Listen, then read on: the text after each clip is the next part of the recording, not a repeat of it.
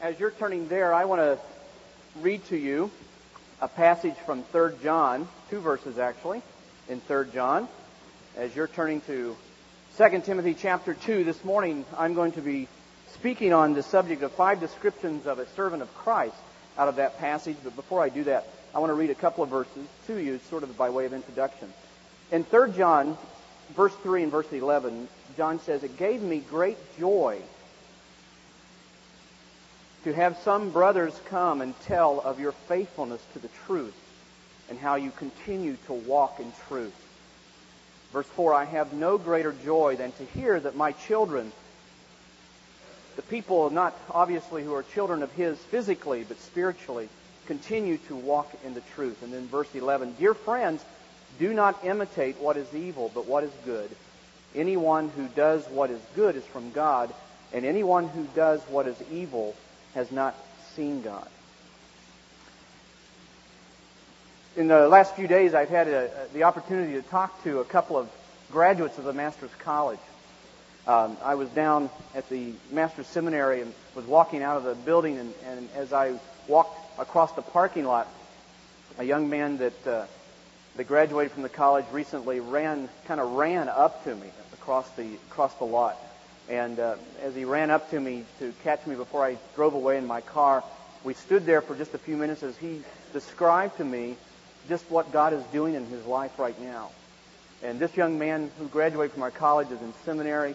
He's in the preparation of, of going into full-time vocational ministry.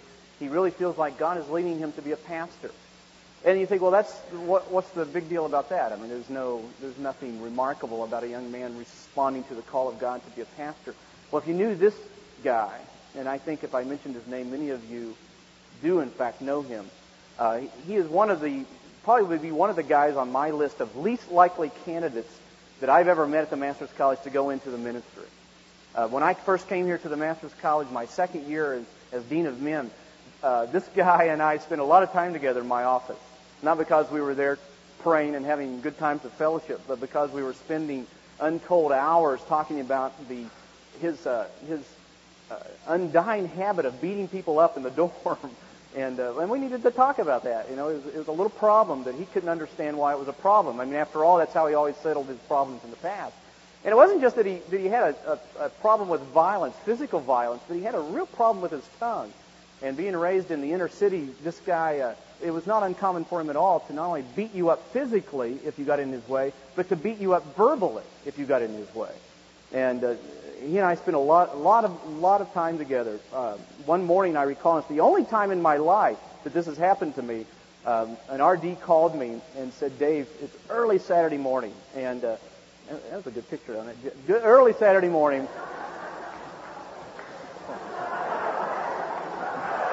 Um,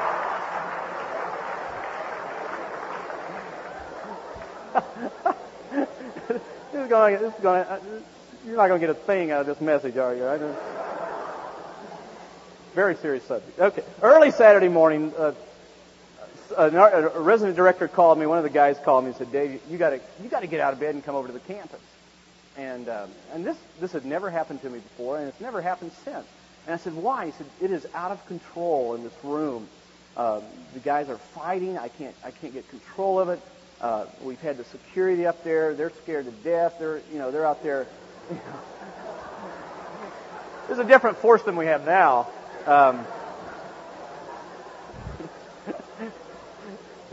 and he said, so you've got to help me. So I, I got on my clothes. At that time, I lived out in this valley. Now I live in San Fernando Valley, and, and got stuck something on real quick, and uh, ran over to the campus.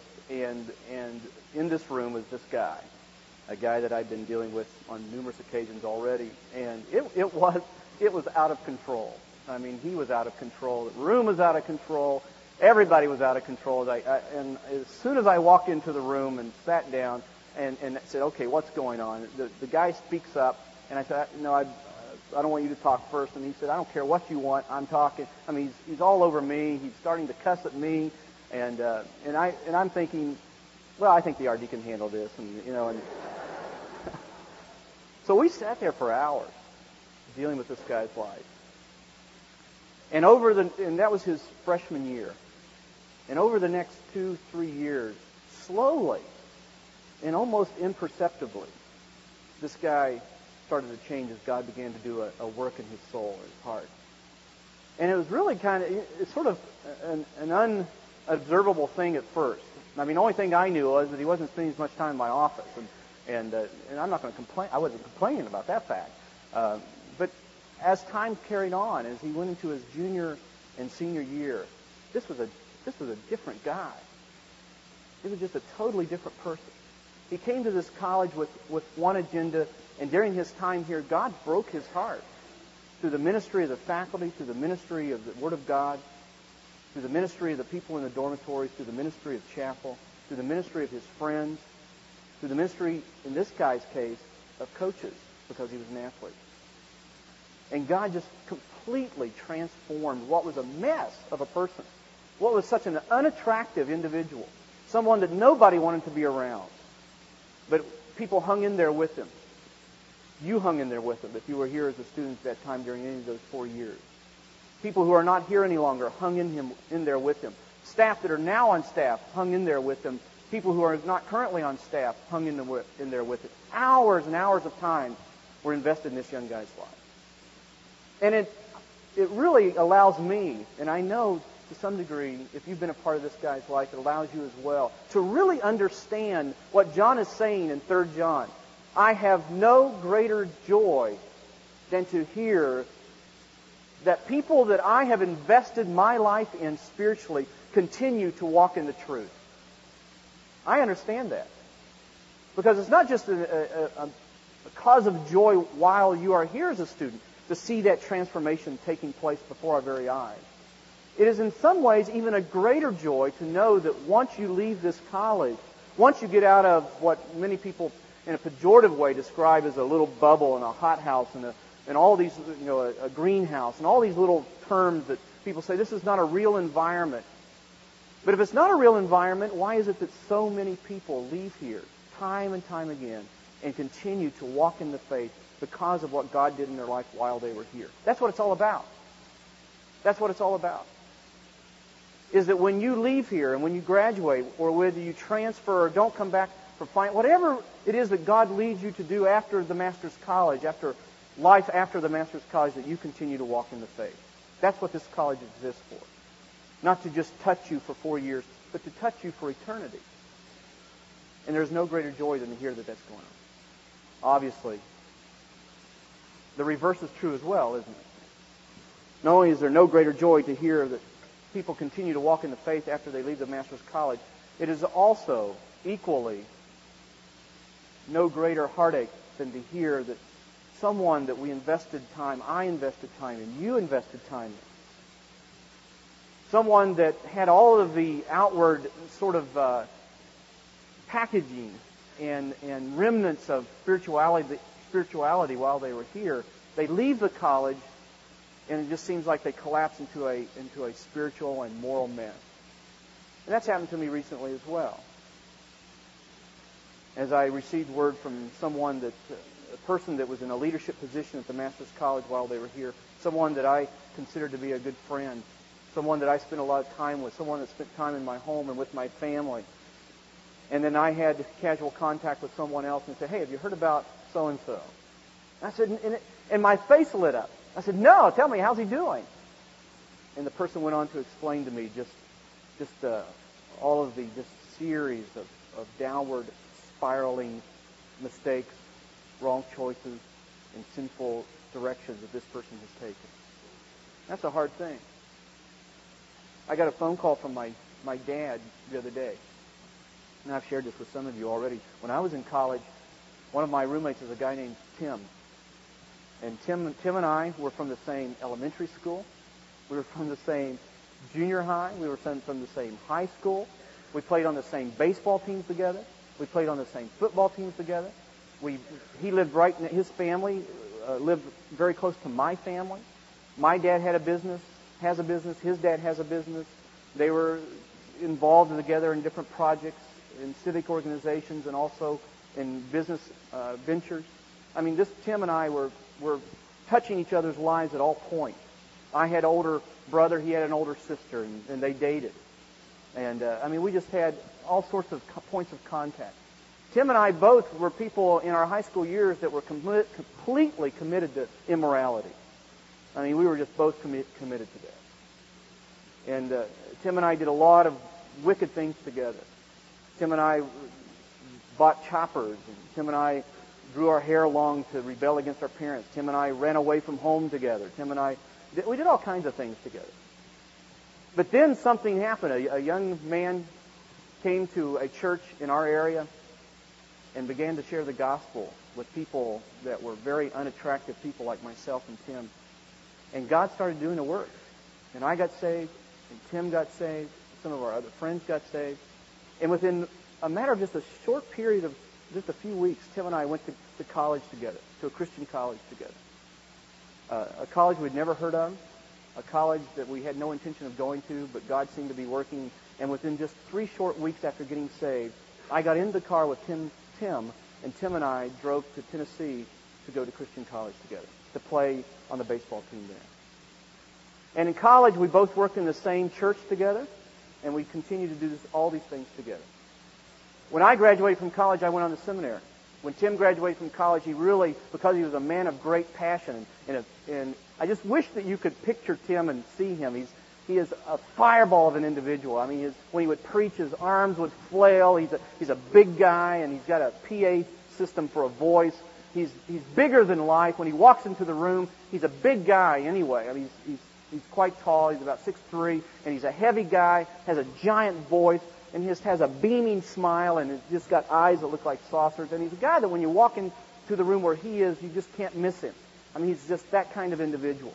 Someone that you're just drawn to as a fun guy, as a, a guy full of life, a full of passion for God. Someone that you just love to be around. And Tim got me involved in all kinds of ministries because of his enthusiasm. And right after college, Tim went to pastor a church in Memphis and, uh, and stayed there for a number of years. He got married to a girl that my wife was a cheerleader in college, and this girl was a cheerleader in college, and they were good friends. And Tim married this cheerleader, and I married that cheerleader, and and uh, and we both had pom poms hanging on our walls, you know. Um, and Tim Tim went on to pastor this church. Had three children. Has three children. We have two children. My dad called. I called my dad actually. I called my dad and, and he said, "Hey, I was walking downtown the other day and I saw Tim." And I said, "Really?" And again, my same same same response. Same thing happened to me about the other guy recently. Dad said, "Hey, I heard I saw Tim," and my face just you know, Dad can't see it, but my face just lights up. Tim, oh yeah, Tim. Because man, he's such a great guy. How's Tim doing? Because my dad's an unbeliever. And it's, and it's not only my face lighting up because of Tim, but my face lights up because I get to talk to Dad about Tim. You ever have that experience? I get to talk to Dad about Tim. And that's, and that's kind of neat that my dad's bringing up Tim because Tim's a pastor and, and I'm in ministry and my dad's an unbeliever. It doesn't have much to do with that. So I said, well, how's he doing? He said, well, he's, he's, uh, he's moved back to, to West Virginia. I said, I didn't know that. Is he pastoring a church there? And he said, no, no, he's, he's, uh, he's out of the ministry altogether. And he goes on to describe to me how that Tim's had an affair, his wife's had an affair. The children are, are they don't even, the, neither one of them are right now in custody of the children. They're not even sure where the children are because the courts aren't wanting them to know that. Uh, it's just an absolute mess. And just to the, to the degree that it is a matter of joy to hear that students walk in truth after they leave the college. To that degree of joy is also that same sense of heartache to hear the opposite, isn't it? And hopefully, hopefully you're going to know as you invest your life and continue to do so in people's lives around you, students and others in your churches, hopefully you're going to know something about what I've just described to you sort of briefly, of what it really feels like in your gut to hear about a person that you've invested time in that you've prayed with, that you've stood beside in ministry, maybe in a missions conference, maybe in a summer missions team, someone that has touched your life spiritually, because Tim, Tim has contributed to who I am spiritually. God has used Tim in my life. And as you continue to walk with the Lord and, and continue to engage yourself in ministry, you're going to have those kinds of experiences. In fact, one of the things I really pray for you is that you're really going to feel the deep heartache of what it means to have someone that you really have learned to love and give yourself to turn away from God. Because it's a hard thing. It's a joyful thing to hear the opposite, but it's a, it's a very difficult thing to hear it when they don't do it. And guys and gals, when you leave the college, you're going to go out into a world that John has called you to, to continue to walk in that world according to truth. According to the message and the challenges and the, and the life that you have been presented with and modeled with by the faculty and staff, taught, engaged yourself in while you're here at the Master's College. But at the same time, you're going to walk out of here into a world that is utterly and totally and pervasively committed to everything that is the opposite of what you are receiving here at the Master's College. Everything that we hold high and dear is what the world despises. That's the challenge that's before you. It's not just a challenge of walking according to truth and contending with all of the, the remnants of fallenness that is within your soul as a person who is not completely, completely sanctified yet. But also walking according to truth in a world that is utterly under the control of the enemy. I mean, that's what we face. That's what you face. That's what I face. Is walking according to truth in that world. And this morning, I don't have time to go through all the things that you will face. And there are an unbelievable amount of issues that you're going to have to contend with as you leave the college, as you go on to post the master's college. And I, we just don't have time to go through a catalog list even of all of those kinds of things that you're going to have to face, that you're going to have to make decisions on, that you're going to have to choose whether you're going to walk according to truth on this issue or not. But there is one issue that I want to give you this morning that I want to mention to you. It's an issue that, that our president a few years ago said in one of his books that he believes the greatest challenge facing the church in the 1990s is going to be this issue. Another man, a theologian that I greatly respect, a man of uh, 39 years of age, was considered to be probably the sharpest theological mind alive at that time, said the same thing. In the 1990s, this is going to be the issue that is going to bring the church to its knees. You know what that issue is? Both of these men said those things about the same issue.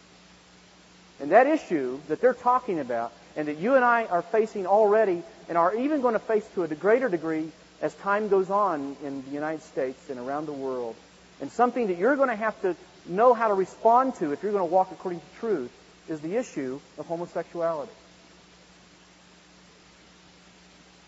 That is a very real issue.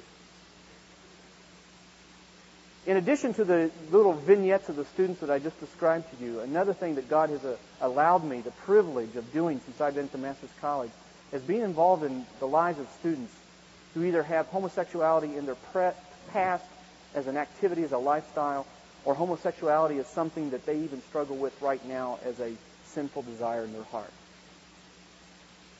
It is a very real thing. And it's not something that's just out there. It is something that is inside the church. It is something that we contend with here on the campus of the Master's College. I mean, we can, we can pretend that we don't. We could, we could sort of give press releases on the Master's College students like we did the athletic teams here. You know, we could, great year, great year, great year, and then we get to Bruce Burnham's report, you know, the student body, and say, but we do have a, a real struggle with homosexuality with some students. And it's a very real thing here. It is a struggle for some of the students that are sitting around you. It is, in some cases, something that they've been involved in as a lifestyle before they came to know Christ. And just because they've come to know Christ, in some cases it doesn't mean, in some cases God has just completely eliminated any struggle with that at all. In some cases that's not been true. That's not happened. It's a real issue on this campus. It's a real issue in the world. It's a real issue that you as a member of a church someday is going to have to face and know how to decide what to do about it. It's a real issue economically, politically, spiritually. And hopefully it's a real issue for you, even in your circle of friends. Because it's, for too many years, the church has done with homosexuality what we used to do with divorce. It's sort of like, We don't want to hear about it. We don't want to talk about it. We don't want to acknowledge that it's a problem. It's not something that we want to discuss. It's not something that we want to be a part of. And so anytime someone's engaged in that, whether they claim to be a Christian or not, let's just put them outside the community of believers and not deal with it. But that's not a right response. I really believe that if you and I are going to be people who are going to continue to walk in truth as we go out of the Master's College, and even as we live here on the campus of the Master's College, we need to be equipped with what the Bible says about that issue and how to contend with that issue. Because it's a very real issue. And as you think about that, I was, I, I've been reading a book, and uh, one of the things that really makes this a very real issue that you and I must be equipped to deal with is three things about the homosexual community as a, an activist group in our country right now. And that is these three things. They're aggressive, they're reckless, in other words, they're willing to just do anything to promote their cause, and it's a very able community. It's a very, very capable group of people to promote their lifestyle and their agenda. And there is an agenda. And they're very aggressive about it. They're very reckless about it. And they're very able to carry it out. This morning I, I turned around to some friends of mine that, that were here to, to hear chapel, and, and she had her children here. And I said, you know, probably isn't a good idea for you to have your kids here this morning because of some things I'm going to read. And, and what I was talking about is some expert, excerpts that I just want to mention to you out of this book that I'm reading. In regard to the aggressiveness of, of the homosexual movement, as you know that California is on the leading edge of that movement. We could say that uh, um, Southern California and San Francisco are probably the, the greatest proponents of the movement politically. And one of the things that really promotes the agenda of the homosexual community is the fact that they, in an increasing manner, are becoming more and more of a public group, right? It is something that you and I now have to deal with on television. We used to have to deal with it maybe on the street corner in print, but now it's you can't avoid it. In fact, one of the music stations now, uh, one of the cable channels, is committing itself to a, a comedy hour that is entirely staffed by homosexuals, gays and lesbians, and is addressed to the gay and lesbian community. It's starting, if it hasn't started this week, it's next week, right before Christmas. They wanted to get it on to celebrate Christmas. It's starting right now. It is something that's in your face about the way we deal with life right now. And one of the things that they do is to kind of promote their agenda and cause is to get out into the public in all ways possible. And one of the ways that they've been doing that is through parades. And, and it's an interesting, it's an interesting uh, description that's in this book about a parade that just took place in California. It says, walking down the street beside floats are a number of men dressed in women's nighties and pantyhose and, and bright blue or red wings. Dancing among them is a bald-headed woman, naked from the waist up. This took place, this didn't take place, by the way, in some holler in West Virginia. This took place in the mi- middle of a major city with TV cameras rolling. I mean, it's all, it's all right there in front of it. It's something that you and I and our children are going to have to contend with and deal with. Says another man stoops to pose for a video camera. He's wearing a pink evening gown and has curlers in his hair. Lying on the sidewalk near a curb, a long-haired man in shorts has pulled his pants down and is kicking his legs in the air as though he's trying to attract attention. Standing in the crowd, two gay lovers fondle one another, unconscious of the peer, peering onlookers. And the description in this book is incredible as it goes on and on and on to describe what is now taking place in the middle of the city streets that you and I live in. It's a very real thing. You can't even turn on the television. I can't even, I used to be able to let my children sit with me and watch the evening news. I can't even do that any longer. I have to screen the news. It's to the point where I can't even have our two boys watch television at all. It's almost, we're almost totally to the point of videotape now because we're at least, we have some assurance of what's going to happen from start to end. Because even on just the news magazines and regular nightly news, this stuff is just, it's like in your face, in front of you. And one of the, one of the fallouts of that happens to be that by presenting this issue and this agenda over and over and over again in a public forum, you and I become desensitized to its wickedness. I mean, that's one of the, the agendas of doing that. The parade isn't just a matter of information for the world, it's a matter of desensitizing us to the heinousness of this sin. Another th- issue about the homosexual agenda is not just that it's aggressive, but it's also very reckless.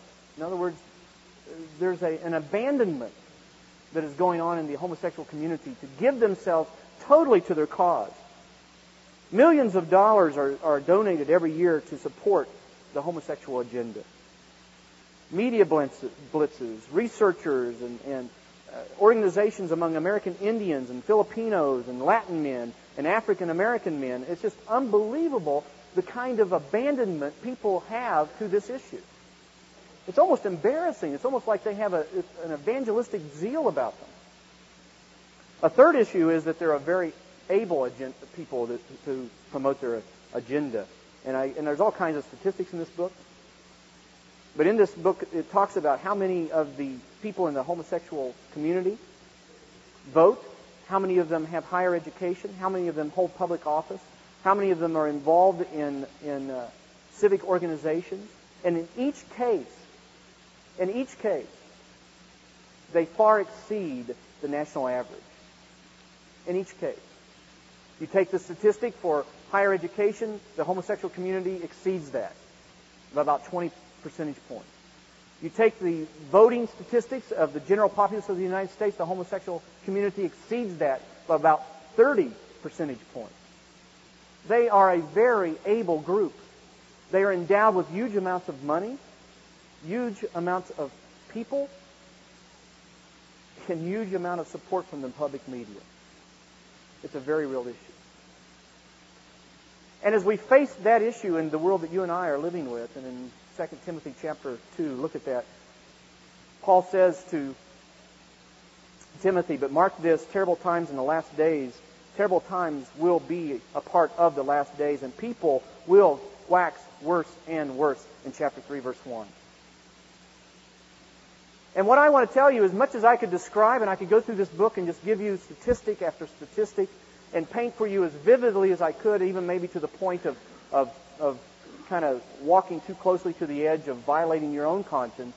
We could do that this morning, but, but no matter what it is I describe today, on December the, what is it, the 6th of 1993, next year, according to our own experience and according to the very words of the Apostle Paul in 2 Timothy chapter 3 verse 1, it's going to be worse. Whatever the world was like on this issue when you came in as a freshman, it's going to be worse when you leave as a senior. Whatever it's like now while you're a college student, it's going to be much worse when you go out and you get a family and you engage yourself in ministry in the local church. It's a very real issue, and it's something that you're going to just have to equip yourself as a Christian to know how to contend with.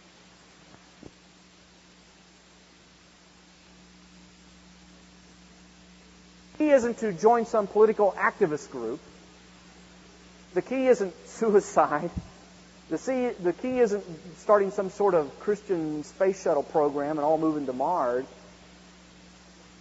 The key is the same key now as it's always been in Christian history that Jesus Christ himself articulated in John chapter 17. The key is that you and I are to be in the world. And if we're in the world, having contact with wickedness around us so that we can be a salt and a light before those people, but to not be of the world.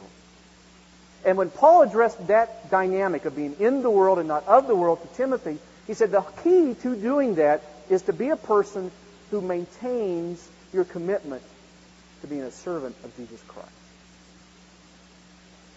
And he calls Timothy to that in verse 24 of chapter 2. He said, And you, Timothy, must be the person who would be described as a servant of the Lord.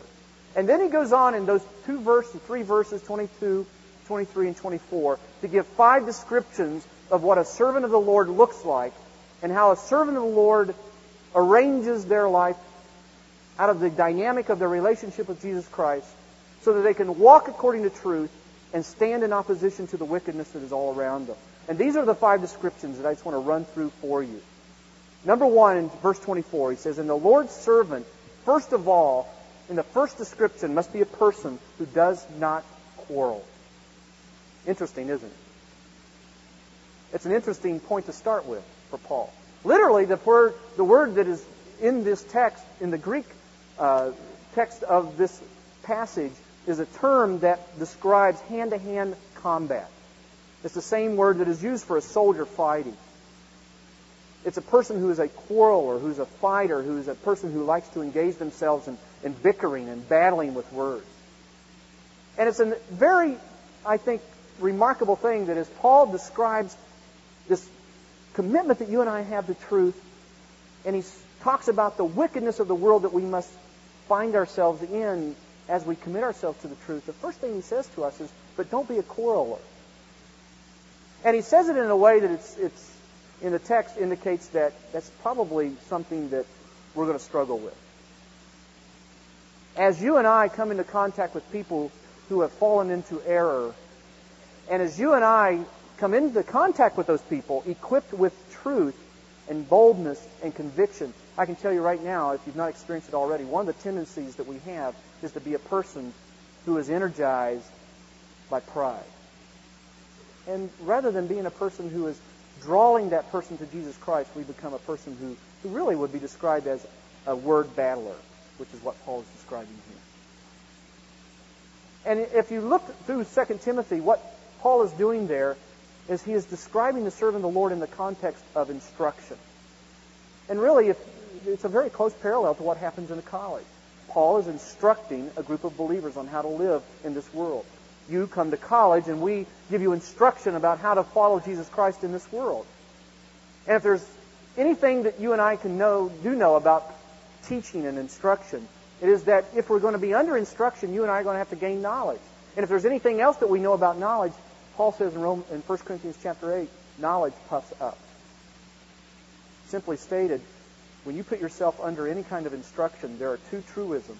One, you've got to have knowledge, and two, knowledge is a problem. You've got to have knowledge if you're going to be the person that Jesus Christ called you to be, and so do I. But time and time again, the Bible says, but you know what?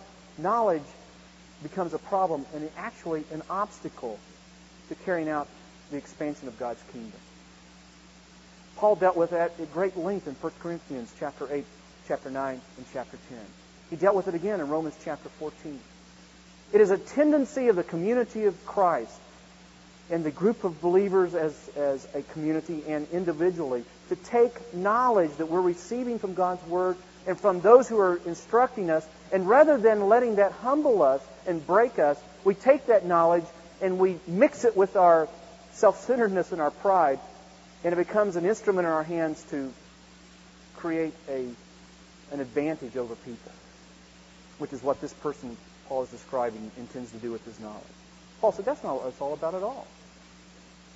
When I give you instruction, don't take my instruction and fight people with it in anger and in hostility, but to take the knowledge and use it to draw them to Jesus Christ. So Paul says, if you're going to be a servant of Christ, you can't be a fighter of words. Have you ever been around someone who was like that? Someone who was talking about very precious spiritual things in a very proud, arrogant, almost hostile, demeaning tone?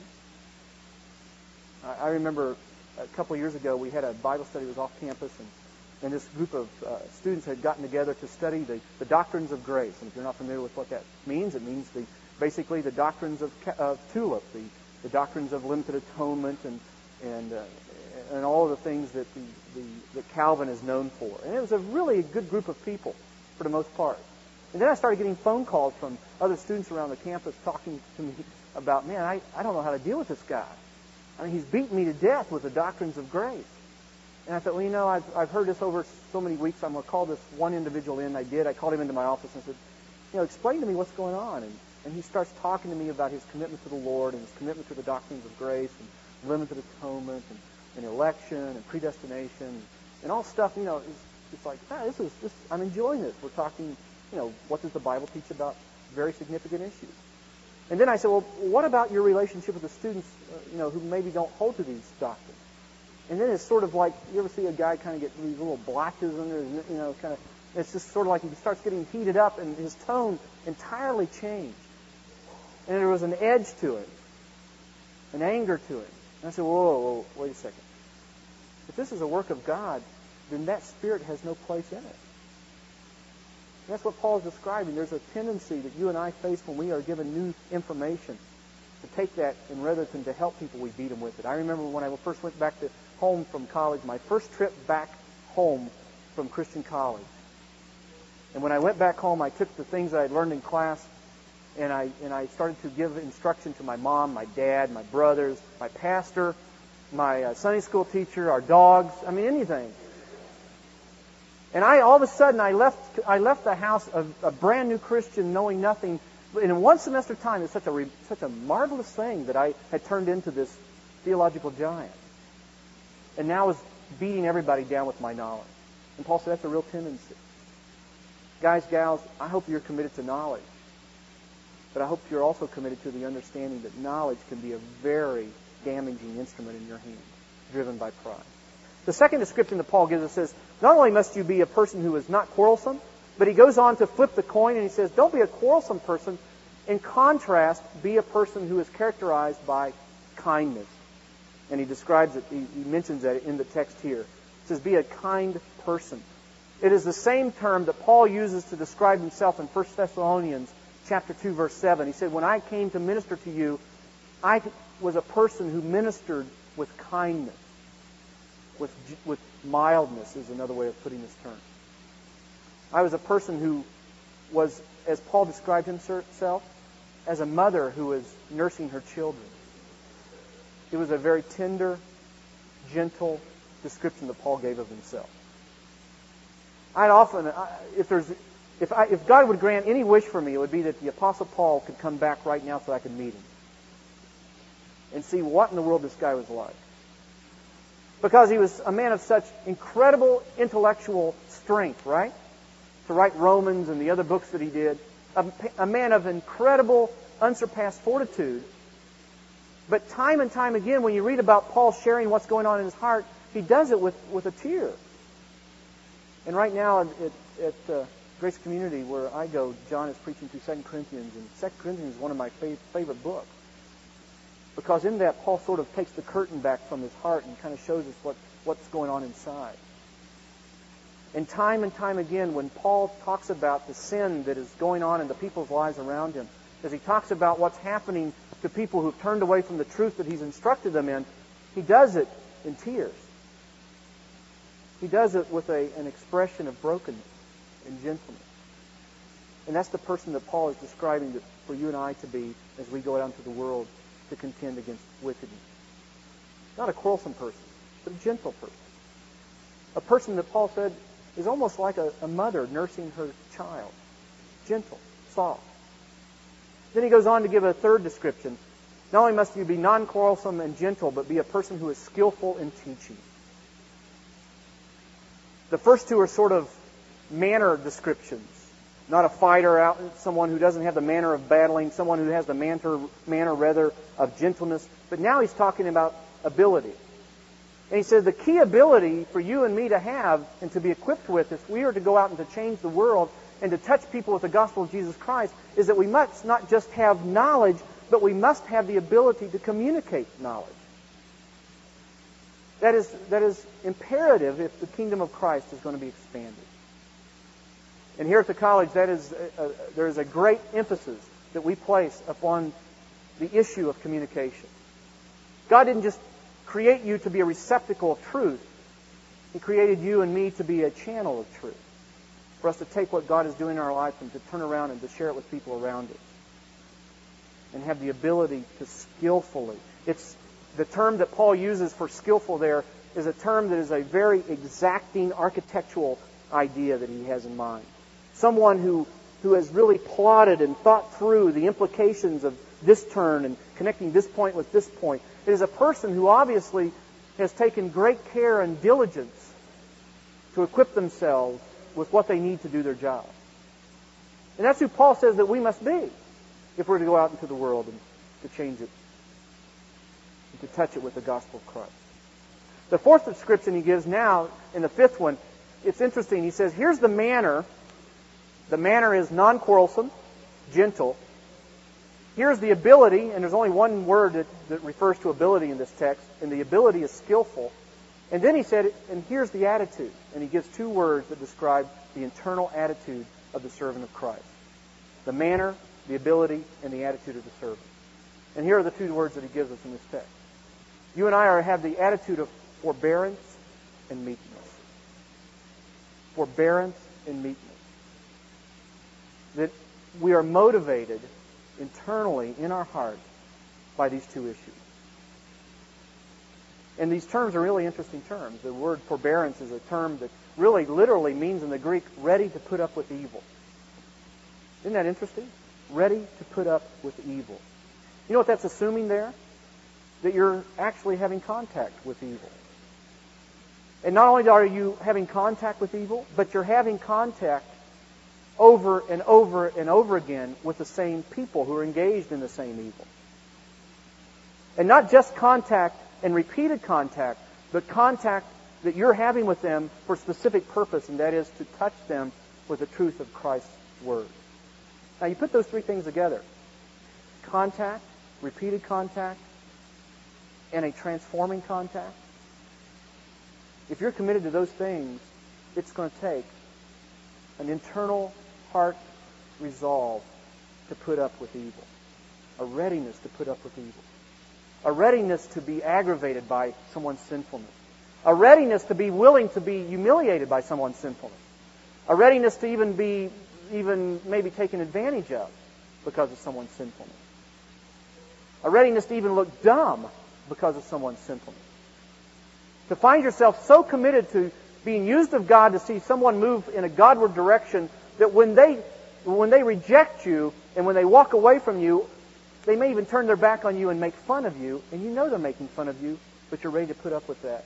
Because your concern isn't you and your status and what people think about you. Your concern is them. I, I, the, one of the, the weirdest things I had happened was one time in my office, this guy came in, two guys came in, and we were talking in the office, and I used to be down in the student center, and when we got finished talking about what was going on in their lives, in front of me, in my face, I mean, there was this, there's this real expression of repentance. I mean, at the Master's College, it isn't an issue of demerits, it's an issue of, are you genuinely repentant? That's where we want to bring you in response to your sin. And some of you are really good. You know, you, you've learned how to kind of express repentance outwardly, and these two guys were really good at it. And I'm sitting there in my office, and I'm thinking, you know, I think I'm being, I think I'm being given a line here. And you're sitting there, and I'm already wrestling with, okay, what do I do? Do I, do I, do I allow that to happen? Do I let them take advantage of me? I mean, they're they're playing the game, and, and I even said to them, you know, I think you're playing a game with me. Oh no, Dave, you know, we're, you know, forgive us, we're sorry, you know, and we, we're really committed to the Lord, and, uh, and and in front of me, and we prayed together, and they got up and they walked out of my office, and for some reason I needed to walk out immediately. I didn't tell them that; they just got up and turned around and walked out. I got out of my chair, and I needed to go talk to someone that was out in the student center who was waiting on me because I was late because of this meeting. And the guys didn't know that I was walking right behind them. And as the two of them were walking out, they didn't realize I was behind them. They, they shut the door behind my office. They shut the door between, behind my secretary's office. And they're in the hallway walking to the student center. And they're just, they're starting to laugh. Oh, man. Dave is a real, and they used a, a less than flattering word to describe me. And then they were just, just having the greatest old time just, just relishing in the fact that they'd taken advantage of me and pulled one over on me. And I thought, you know, uh, what do you feel when that happens? I feel the same thing you feel. What did I want to do? I wanted to grab them by the hair and you know, kind of do the, the Hulk thing, you know, and, and, and deal with this thing. Because you feel that and I feel that. If you're going to be committed to dealing with evil, then Paul says the inner heart attitude that you're going to have to have is forbearance, a readiness to expose yourself to the negative impact of other people's sin. The other word that he uses, the word that is very similar to the first one, gentleness, is the word meekness. And what Paul says is that you're going to have to have the manner of non-quarrelsome and gentleness, the ability of skillfulness, calculating and working through and understanding and grasping and communicating the Word of God. And you're going to have to have the twin attitudes of forbearance, a readiness to put up with evil, and the other attitude of meekness. And a person who is a meek person that the New Testament describes preeminently as the Savior Jesus Christ. Someone who can say, you know, me and my needs and me and what I desire, and me and my comfort is not the issue. I am here to give myself to you as a servant of God to touch your life with truth, and with grace, and with forgiveness, and with mercy. I can put myself aside. I can make the decision when I feel like taking your head and, and smashing it against the wall. Under the ministry of the Holy Spirit, I can say, you know, while I may desire to do that, I'm going to set that aside. Because the real issue here is not how your sin's even affecting me. Even though that's not a non-issue. I mean, it's a part of what's going on in your life that I need to deal with. But that's not what I'm going to respond to you about. When you even sin against me as people sinned against Christ, how did Christ respond to that? The important issue in Christ's heart wasn't how people's sin affected him, but how people's sin that did affect him reflected on what their relationship was or was not with God. That's what a meek person is like. It is a person who makes the choice to step through how I'm being impacted by your sin to address what your sin means to you in your walk with God. Man, that's, that's only something the Holy Spirit is going to be able to produce. Is that kind of meekness. Because everything in you and everything in me swells up inside of us, but when someone directs their sin against us, we want to retaliate, don't we? And a meek person, by definition, is a non-retaliating individual, just as our Lord. That's the description Paul gives you. Let's pray together. Father, we just thank you for your truth. Lord, we, we want to be people who will walk with you and people who will be characterized by your love and by your forbearance and your meekness and your gentleness. God, the issues are tremendous. They are eternal in their implication. And God, we want to be agents in your kingdom for your glory. In Christ's name we pray.